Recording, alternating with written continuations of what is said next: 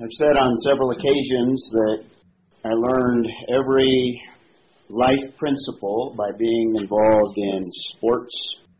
And it wasn't until I began to read scripture that I began to realize that there really is a lot that you can learn actually from any area of life. And I think that's been true throughout time. Ancient Roman world, athletic competition was very prominent, put as much effort into that area as we do in our culture. Those are just the remains of the seating of Circus Maximus, which was kind of like a stadium, except it was very long for chariot races and other type competitions. And we've looked at a lot of other photographs of ancient Rome just to get us into the context and give us a little bit of a feel for what Paul and others in the first century saw and were influenced by. So, just a couple of things to remind us there. In the text, we're looking at the very beginning of the book of Romans, and last time I gave an introduction to the whole book.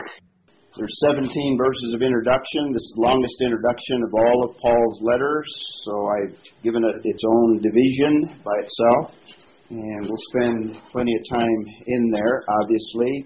There are actually two parts to this introduction. There's a formal introduction. I gave you an introduction to it.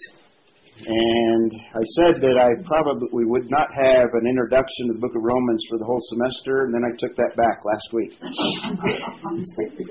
I rescinded it because we'll probably spend most of the semester in Paul's introduction to the book. So he has a formal introduction, and we looked at the entire introduction because it's just one sentence. And as you if you've been a part of this class before, you notice that we go sentence by sentence because grammatically that's by definition a unit of thought. So if you want to capture the whole thought, you want to look at the whole sentence. And even though we break down sentences into their parts, if you don't see the whole thing, sometimes you can misinterpret parts, and that's true of any look at Scripture, so we want to be careful. And I apologize again for the small font, but in order to get it all on one slide, I guess I to put it on two slides, but then you lose something. So, all of the seven verses, one sentence, and it's not unusual not to have a verb. I'm not going to go totally over it again just to give you the highlights of it. But in Greek, if a verb is understood, sometimes it's omitted. And if you read some of the rest of Paul's introductions, usually very short, one verse, sometimes two verses, you'll notice that most of them it doesn't include a verb as well. So it's pretty typical Paul, pretty typical Greek. It's not a problem, it's just assumed. So you supply a verb and this is not the blue is not the inspired necessarily. It's there's no verb, but he's saying something. Paul, and then he gives a description of many things in there. And basically, the sentence, the essence of it, Paul sending or wishing or desiring something to all who are beloved of God in Rome, called the saints, and what he wants to send is grace and peace or bestow or wish upon them grace and peace from God our Father and the Lord Jesus Christ. So that's kind of the heart of the sentence. Now, everything else kind of precedes that, and in that, he describes himself. And on your outline sheet, I've called that, that's, and by the way, this is the reason I give you all of the verses on one outline sheet, because it's just one sentence, and it's one thought, if you will, with a lot of little parts. So in describing himself, I call it the messenger, who is Paul, that's verse 1. And then after discussing himself in three parts, set apart for the gospel of God, and once he talks about the gospel, he has to expand upon it. That's the focus of the book of Romans, is the gospel message in all of its aspects, in terms of how it relates to Jew and Gentile. So every aspect somehow relating to the gospel. So now he has to expand that. And that gospel in verse 2, he promised beforehand through his, his prophets in the Holy Scriptures. So he expands that. That's the message. That's the essence of what he's dealing with in terms of the whole book. So he has to give us a little outline of that message in this sentence. So he talks about the gospel, promised beforehand, verse 2, and the main message within the gospel is his son. So once he talks about his son, he can't leave that alone. He has to expand upon that concerning his son, who was born of a descendant of David according to the flesh. And I think that focuses in on his humanity, his messiahship, and and then he has to can't leave out deity. Verse four, who is declared the Son of God. In other words, he has all of the the nature, the characteristics of God Himself. Son of God, with power, declared with power by the resurrection from the dead, according to the Spirit of holiness. And if you haven't figured out who it is, he makes it clear Jesus Christ our Lord. But notice it's a comma, so the thing keeps going on and on. Once he describes himself, the messenger, then he jumps to the message, and he can't leave out his mission. So the next part, verse 5, through whom we have received grace and apostleship. So he's the instrument of this mission. He received grace and apostleship to bring about the obedience of faith amongst the Gentiles. That's the mission. That's what he was called to do. This is where this gospel is going out. And in the first century, the main audience that Paul had were primarily Gentiles, including the Romans, which we'll get to in a moment here. So he's trying to bring about, this, the mission is to bring about the obedience of faith among Gentiles, and ultimately it's for his name's sake. In other words, ultimately the mission is for his glory. And then beginning in verse 6, it include, the mission includes the Roman recipients, that's verse 6, among whom you also are the called of Jesus Christ. So there's the mission. And then verse 7, he's got to talk about who this is all addressed to or who he has the design for. So if you want to include a verb, sent to send to all who are beloved of God in Rome. And I call that the membership in order just to keep the alliteration going there. So in the title, when I say messenger, message, mission, and more, it includes the, the membership at Rome. And then he has the, uh, what I call the munificence. Had to kind of stretch my alliteration there. That's pretty good. yeah, yeah, yeah. Very good. Good observation. So that means a blessing or something that is given to someone, and this is what he is sending grace and peace. So that's the whole context. That's the whole passage from 1 to 7. And then last time we started by looking at verse 1. So we have the formal introduction and we focused on the messenger. Didn't quite complete verse 1. Part of that, we spent 20 minutes on that overview of the first seven verses. So we'll complete verse 1. And in the messenger, we saw the first description that Paul gives. He's a doulos of Christ. So we looked carefully at that word, and he starts describing himself from the most humble position. Remember, this is the lowest of slaves in the first century.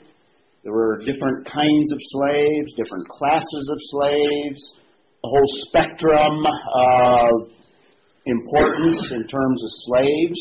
And we described kind of what slavery was like in the first century. It was like an employee, if you will, an employer employee relationship. And we also concluded by saying that we ourselves are described as doulos. And this should be the attitude that we have, a attitude of humility, an attitude of availability, an attitude of we belong to someone else. So we spent some time on that. And then he goes to the other end of the spectrum and describes his most elevated position as an apostle. So you can assume that he's given us kind of the spectrum from the most humble position, that would be the attitude, all the way to that high position of apostleship. And we concluded by looking at what an apostle does. They essentially are church planters in the first century, and if the gift continues today, then the gift of apostleship would include the full complement of gifts that a person would need in order to establish churches And some missionaries, I would think, would have those gifts to be able to establish churches where there are none in existence in foreign or distant places. So, called as an apostle. If the gift occurs today, it's not an office. I think that ceased in the first century. We talked about that. But if it's giftedness, it's function. In other words, functioning as with as an apostle with the abilities that are given through spiritual gifting. And that left us with the, the last description that he gives in verse 1 set apart. He's a set apart messenger. And the little phrase there is set apart for the gospel of God. And the word there, we are set apart as well. But essentially, just the idea here is I believe every believer is set apart. In fact, I think God set us apart before eternity passed. In other words, He knows everything that's going to take place in history. He's omniscient. He knows the entire plan that He has set forth, and He has a plan, and we fit into that plan. And I think the doctrine of election is really the concept that God has already in eternity past set us apart for a particular function in the implementing of this great plan. When we trust in Him, we come into a relationship where now we can be utilized to fulfill that, that high calling. And in a sense, the moment we trust, we are set apart, even though I think it begins in eternity past, we are set apart to begin to realize and to prepare. In other words, we grow in order to understand that we have a place and a part. And when we have a realization of that, now we can begin functioning in that broad plan of God through giftedness, through ministry that God has granted to us. And I think this is something that every true believer has. We are all set apart. We'll develop that later. But in this case, Paul specifically, now most people would admit and think, well, church leaders or apostles or prominent believers, obviously they're set apart. Well, that's true of them, but it's also true of us. And our ministry is no more or no less important than perhaps that of a Paul or a John or a, another figure in in the, in, in the biblical account. Mary Lee. Almost say that from our perspective, we actually have no clue as to the importance of the role that the Lord is calling us to. He is the only one who can judge. And we look at Billy Graham's and blah, right. blah, and we say, oh, but but we don't see it from God's perspective. Exactly. And so we have no standard, no way to measure the impact of a single life Exactly. Before Him. Exactly. And He mm-hmm. is the only one who's uh, qualified to judge that. Absolutely. But we need to have the realization that we are just as much set apart as the Apostle Paul. But in this context, he's identifying himself or describing himself as one set apart, and his particular mission or setting apart includes the gospel of God, and then, as you will see He'll expand that and tell us more about that gospel. And obviously, if you read the book of Acts, Paul was used as he was obedient in a very mighty way to establish many, many churches in the first century, somewhat directly, but also indirectly, in that he discipled people that went out and established other churches.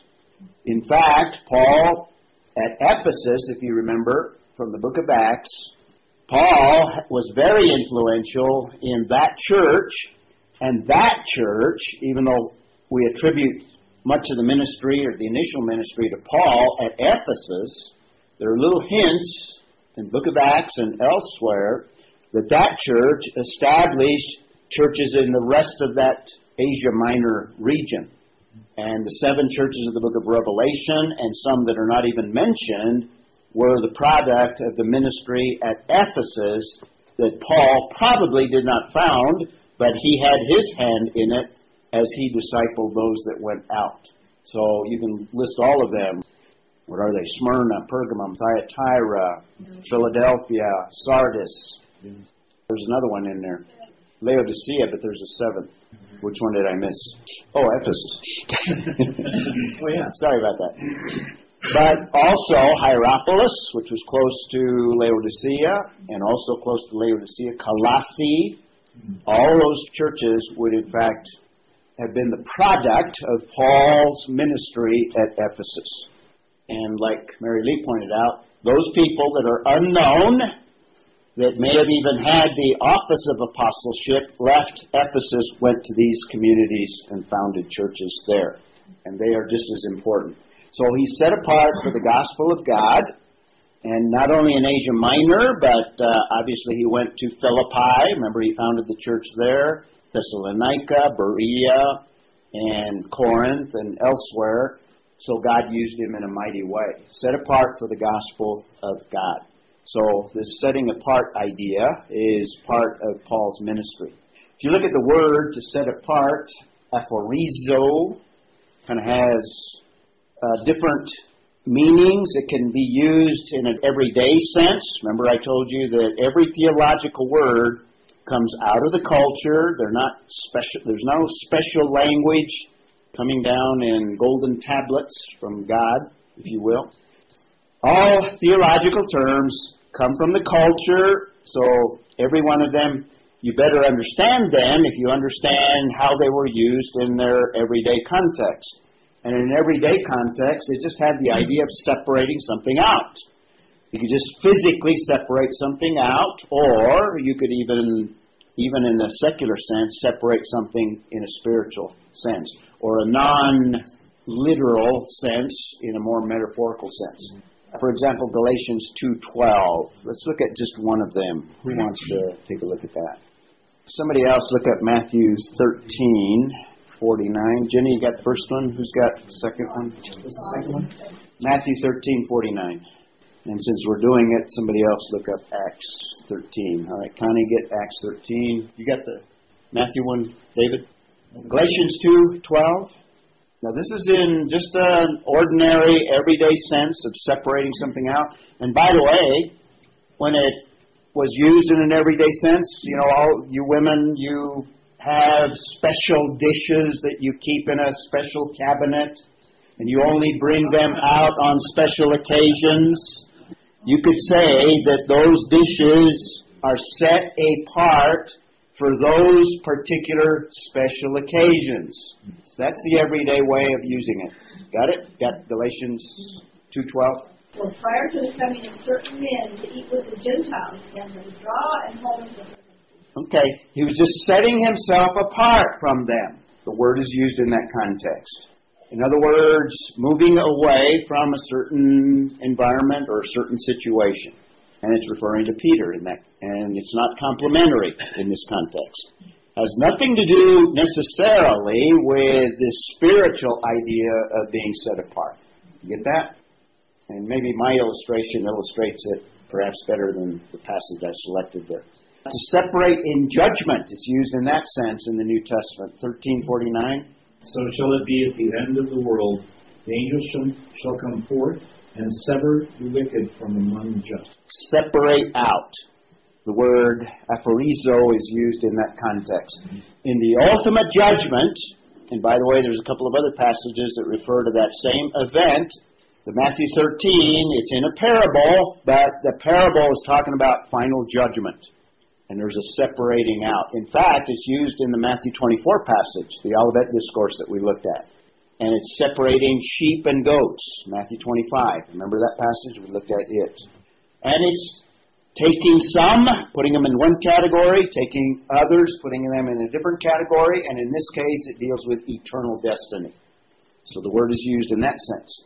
Now, to set apart for a particular purpose, and particularly a purpose that God has in mind, uh, a represented passage besides the one we're looking at in Romans 1 is Acts 13 2. You got that one, Connie? As they ministered to the the Holy Spirit said, Now he, Barnabas, for the work to all. Okay, separate unto me. In other words, at the church at Antioch, Paul and Barnabas were separated out for a particular purpose. And that was the first missionary journey. So they're separated for a particular and specific task, a mission. Jim. Well, uh, we are uh, right. The other side of that point that the believer uh, is. Yes, absolutely. the only place for God to His Word. Absolutely. So I think it points out God's Word. Yes. In order that people can understand what perhaps their calling might be. Exactly. That's why we take pains here to try to explain in some detail the Word of God. That's the foundation for finding the will of God in order to fulfill what God has called us to do. Very good. Okay. So that's that word that he uses. And specific to Paul, in Acts 13:2, this is the beginning of many missionary journeys. There's three that are recorded in the book of Acts, and there's probably at least a fourth, if not more, after that that are alluded to in the so-called pastoral epistles. I call them so-called because I think they're misnamed, and you know why, because of my heretical ecclesiology. okay? Okay, so the application we drew last time, the idea that we are bond slaves, we should apply that, I think, at least in uh, an attitude of availability, ready to perform whatever task our Lord has for us, and the idea of obedience, I think, is part of that. Secondly, just as Paul had everything that he needed to function at, at a high level as an apostle, he was gifted with the gift of apostleship and also the office of apostleship. Even though we do not have that office, we can apply that principle in that God has given us everything and equipped us with everything that we need in order to fulfill what He has called us to do. And for us, uh, we have spiritual gifts, and all that know Jesus Christ have at least one, and in some cases, one that's prominent with several others that support that prominent one. And we're, we're unique. We're, we're, we're like a fingerprint. We are all different, and we have different gifts, different combinations, different ministries, how God's going to use that. And that includes women. And women, in some cases, have the gift of teaching, and God has given them an environment where they can teach. And in fact, I believe women have the gift of pastor. Heretical, right? the gift, not position. In fact, in churches that I've observed, and one particularly one that I've been involved in, women probably were more effective as shepherds than the men because they had that gift. They were gifted in that area. Because women have a nurturing and a shepherding kind of nature almost in general. And I think God gives, gives that gift to women. That doesn't mean they are to apply for positions in churches, but that, that's a difference between giftedness and position. So you're saying that, that you can exercise your gift whether or not you Most people don't have a position. In fact, most of us in the body of Christ have no position whatsoever, but have giftedness and should function. And we should prioritize, thirdly, we can apply this one, prioritize that ministry in the area where God has set us apart to perform particular tasks, particular missions, particular areas of ministry. So we drew first two last week, and we can draw this third one this week. Bill. And little bit to that on the gift. Yes. It's so important to remember the spiritual gift, is manifestation of the Holy Spiritual gift is not something that we can just go do with. Spiritual Exactly. Gift is how the Lord chooses to us. Exactly. And He's the one that gets prioritized. Absolutely. Very good. So let the Holy Spirit prioritize your ministry. A little modification. Good. But the fact is, everyone that, that knows Jesus Christ has a spiritual gift, and God has already, I think, in eternity past, set each and every one of us apart to be able to, to fulfill what He is calling to fulfill that part that He has in His overall development of not only the body of Christ, but the outworking of all of history. And kind of a good passage to kind of summarize those three, since we're talking about Paul in this context. Paul is an example that you and I can follow. 1 Corinthians 11.1, be imitators of me, is what Paul says to the Corinthians, just as I also am of Christ. And as Bill is pointing out, the assumption there is in the power of the Holy Spirit. So we are commanded to do as Paul did, not that we are apostles necessarily, not that we have that gift, but that we do have gifts, we are to exercise them. We should have the same attitude Paul had as bondservants available to exercise those gifts in whatever situation God brings.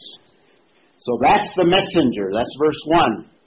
In verse 2, now he's going to focus 2 through 4 on the message, prioritizing the message that he delivered as messenger. And verse 2 deals with this message is not unique to Paul. In other words, it's promised in the Old Testament, so we might say there's a promise there. Verse 2. So verse 1, Paul, a bondservant of Jesus Christ, called as an apostle, set apart for the gospel of God. Verse 2, which, remember he can't, once he talks about the gospel, he can't leave it alone. He can't move on to the verb in the sentence. He has to expand upon that because this is an introduction. This gospel, which he, who's the he? God, gospel of God, which he, the nearest antecedent, he promised beforehand through his prophets. In fact, I'll even mention ahead of time, uh, you might notice Paul is always Trinitarian, particularly in passages of importance like this one. So we have the Father, and then he's focusing on the Son later, and then he mentions the Holy Spirit. He's always Trinitarian. First of all, he's going to focus on the Father, which he, the Father, promised beforehand. Ultimately, revelation, ultimately the plan that God has effected in eternity past has been announced beforehand, and in this case, promised beforehand through his prophets. And as Jim is emphasizing, where do you find that? This is why it's important to study the scriptures, because that's where you find these promises. And the thing to notice here, this gospel message is not New Testament. The gospel message began with Adam and Eve. Alright? It took a different form, but every human being has been confronted, every human being on the face of the earth that has ever existed has been confronted with the gospel message. So it begins in Genesis 3:15. It's called what is that called? Those of you that remember, starts with a P. Prot Prot Evangelium. Remember that? No, no. No. What you heard? First time you ever heard of that? It's Latin. First announcement of the gospel. Now theologians call it that. 315, Protevangelium. All right, you learned a new word, so today wasn't a waste. You learned at least one new word. Use it in Scrabble? Pardon me? Can you use it in Scrabble? Yes, very definitely. You can also use it in uh, the culture. The first announcement of the gospel is Genesis 3:15. It's called that because you have the gospel message there. Through the woman is going to come a seed. Remember, the main emphasis of the gospel that Paul's going to develop it is his son. That looks forward to the coming of a particular descendant of Eve, and that line is traced throughout the whole Old Testament. And then in Galatians tells us, chapter 4, in the fullness of time, that son came from a woman, Genesis 3:15, and that son is Jesus Christ. So the gospel starts all the way immediately after the fall of man. And now in the mind of God it's eternal, but it's revealed after the first sin of Adam and Eve. So it's promised beforehand through his prophets. So you can find it throughout the Old Testament. Now, when you think of prophets in the Bible, don't just think of the Isaiahs. And don't just think of predictive prophecy. In fact, predictive prophecy is a minor part of the message of prophets. So when we are speaking of prophets, when you speak, when you're thinking of prophets, think in terms of a broader concept. And I think it's used in this broader concept here. It would include Moses. In fact, Moses makes it clear that he is a prophet. But it would include the writers of Joshua. It would include the writers of First and Second uh, Samuel. Those are historical books. But biblically, a prophet is a broader concept than simply the Isaiahs, the Daniels, the Ezekiels. How would you give it? Uh, first, My understanding is that one who. Yes, yeah, that's the essence of a prophet. Uh, Bill, and then Jim. Bruce Wilkinson gave a very simple definition of that. He said, The function of a prophet is to bring God to man. The function of a priest is to bring man to God. That's good. That's good. Very good. Jim. Yeah, I think it's, uh, I think that's the basic form. Yes. But first, he receives God's revelation. The prophet received God's revelation. And there are what are called historical prophets who received revelation. Now, they took historical events, but they needed it put into a package. So they received revelation concerning how God is using that, those historical events, and they record the history and uh, by revelation. So all of Scripture is the product of prophets in that broad sense. And I think he's using it in Romans in that broad sense. Prophets then proclaimed it after they received it. They proclaimed it. And thus the Isaiahs and the Malachi's, etc., they proclaimed it in their culture, and there's much prophecy that we don't have a record of. They would have proclaimed it in the time in which they lived. But they also inscripturated some of it. And that's what we have. That's the Old Testament in the Holy Scriptures. Make sense? This is a prophet. And obviously it included what I already mentioned, the writers of history, like Joshua, Judges, First, and Second Chronicles, First and Second Kings. They are historical prophets. How does that work? Well, inspiration. In other words, what Joshua probably wrote Joshua, what he recorded is superintended by the Holy Spirit, and he didn't leave out a word of what the Holy Spirit intended, nor did he add more than the Holy Spirit intended. It's superintended, and that is part of the revelation that came to him. Now, he may have done that not even consciously. The book of Romans is kind of an example. Paul wrote down, he was a scholar, he drew from his understanding of the Old Testament, and he writes the book of Romans. You can think of it as history from the Yeah, history from God's perspective, from God's interpretation. All right, Jenny? When we put You are functioning like a prophet. You may not be one or not even gifted, but you are proclaiming it. You're, you're functioning like a prophet.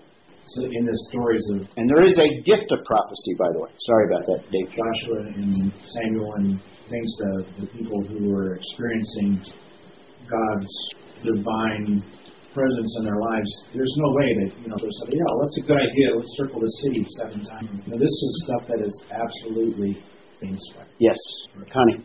interested in the fact that last night reading in Job, I think of Revelation, where he says, Job is implying, he says, Surely even now my witness, Mm-hmm. and um, he says, Oh, that one might, a man with God is a man who possesses God. Yes. Yeah, exactly. Okay. So Old Testament, well, you could include New Testament prophets. In fact, all prophets. But I think what's referenced here are the prophets of old in Paul's description here. Received God's revelation. And it didn't necessarily come in a vision form. In some cases, it may have just come through the thought processes that God built into that prophet taking observations of the culture in which he lived in, revelation. In some cases, it was dictated. So you have the whole spectrum of how God revealed his revelation. Then they proclaimed it, and oftentimes in a live audience. In some cases, they inscripturated it. That's the Old Testament. That's the Scriptures, and includes writers of history. So when he says the gospel, which he promised beforehand in the Holy Scriptures, that's what he's talking about. And it's through his prophets. We saw the through his prophets. So in Scripture, it would include things like, even in the book of Romans, what does Paul say? When he's talking about his promise beforehand, what does 3.21 say? Who's got that one? Romans 3.21. But now, apart from the law, the righteousness of God has been made known, which the law under its tested. The law and the prophets testify to what? Righteousness God, the righteousness of God. That's an important element of the gospel. Who God is, the nature of God. And it's testified by the law and the prophets. So he's telling us over and over. And we're going to see this throughout the book of Romans. Much of what he has in the book of Romans is not unique.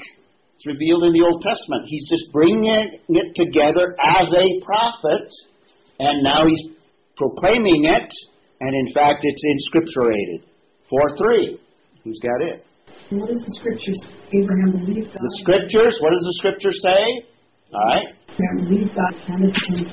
Abraham was justified by the same faith, by the same justification as what Paul is proclaiming in Romans chapter 3 and 4. So this is not new. The gospel is not a new message, not a New Testament message.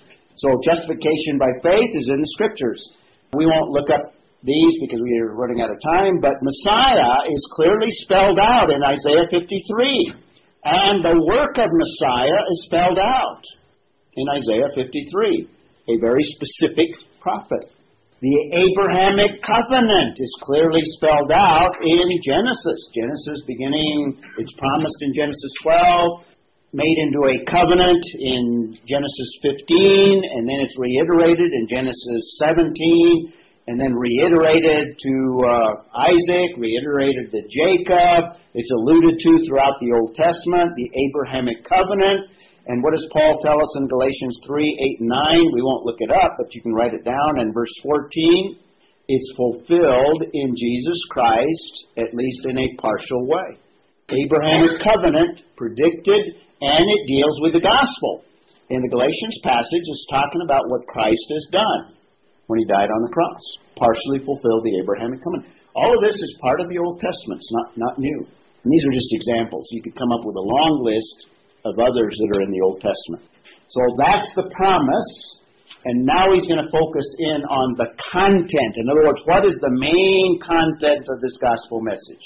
And we'll see this emphasized in the book of Romans, and we're going to see 3 and 4, and we'll start verse 3, and we'll stop there and pick it up next next week, Lord willing. I think the emphasis of verse 3 is its humanity. And just to jump ahead, the emphasis of verse 4 is his deity. So his humanity and his deity, in other words, that the complete picture of who Jesus Christ is, he is at the heart of the gospel message. We need to understand his part in the gospel message. So verse 3, what is the gospel that is revealed beforehand by the prophets in, in the scriptures? What is it concern? Concerning his son. That's the message. That's the heart of the message concerning his son. And then he expands upon that who was born a descendant of David. He's a, descendant of Eve, and then the line is traced all the way to David. This is why in Matthew's gospel, you have a genealogy, well, from Abraham to, to David and all the way to Jesus Christ. This is why in Luke's gospel it goes all the way to Eve, and you have a genealogy, so you see the line, and it goes through David, and then eventually Jesus Christ. The son is a descendant of David. Physically, he has the genetic material that came from David. He's fully man. So the son, and by the way, he has to be man because he has to be a man that dies for sin in our place. And he has to be a special man, a sinless one. Because if he had sin, he'd have to die for his own sin. And he couldn't die for our sin. If he's perfectly sinless, then he can die for our sin and be our substitute and take on all of the judgment that you and I deserve. So it concerns his son, and it's important that he be fully human, a descendant of David. In the line of the Davidic covenant, in the line of the Abrahamic covenant, fulfilling all that God had planned ahead of time in the Old Testament. So this is important. And notice, according to the flesh. In other words, physically. He had a physical body. He had all the temptations. He had all the characteristics that you and I have as human beings. Fully human, 100%. So that's verse 3. And I just include fulfilling the Davidic covenant in our scriptures here. So 2 Samuel chapter 7. And I said Samuel is a prophet or the, the product of a prophet, except 1st and 2nd Samuel. We don't know exactly who wrote that. It's chapter 7 spells out the Davidic covenant. So Jesus Christ fulfills not only the Abrahamic but the Davidic covenants. It's all intertwined here. And let me just introduce this and then we'll come back to it.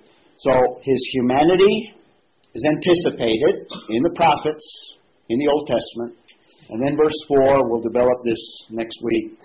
His deity is announced or declared, and who was declared the Son of God.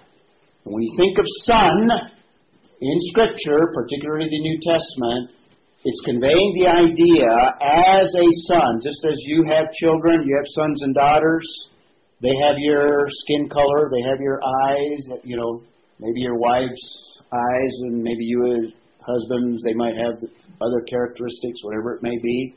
They have your DNA, they have all that you are in humanity, they take on your characteristics sometimes your mannerisms, sometimes your sin, unfortunately.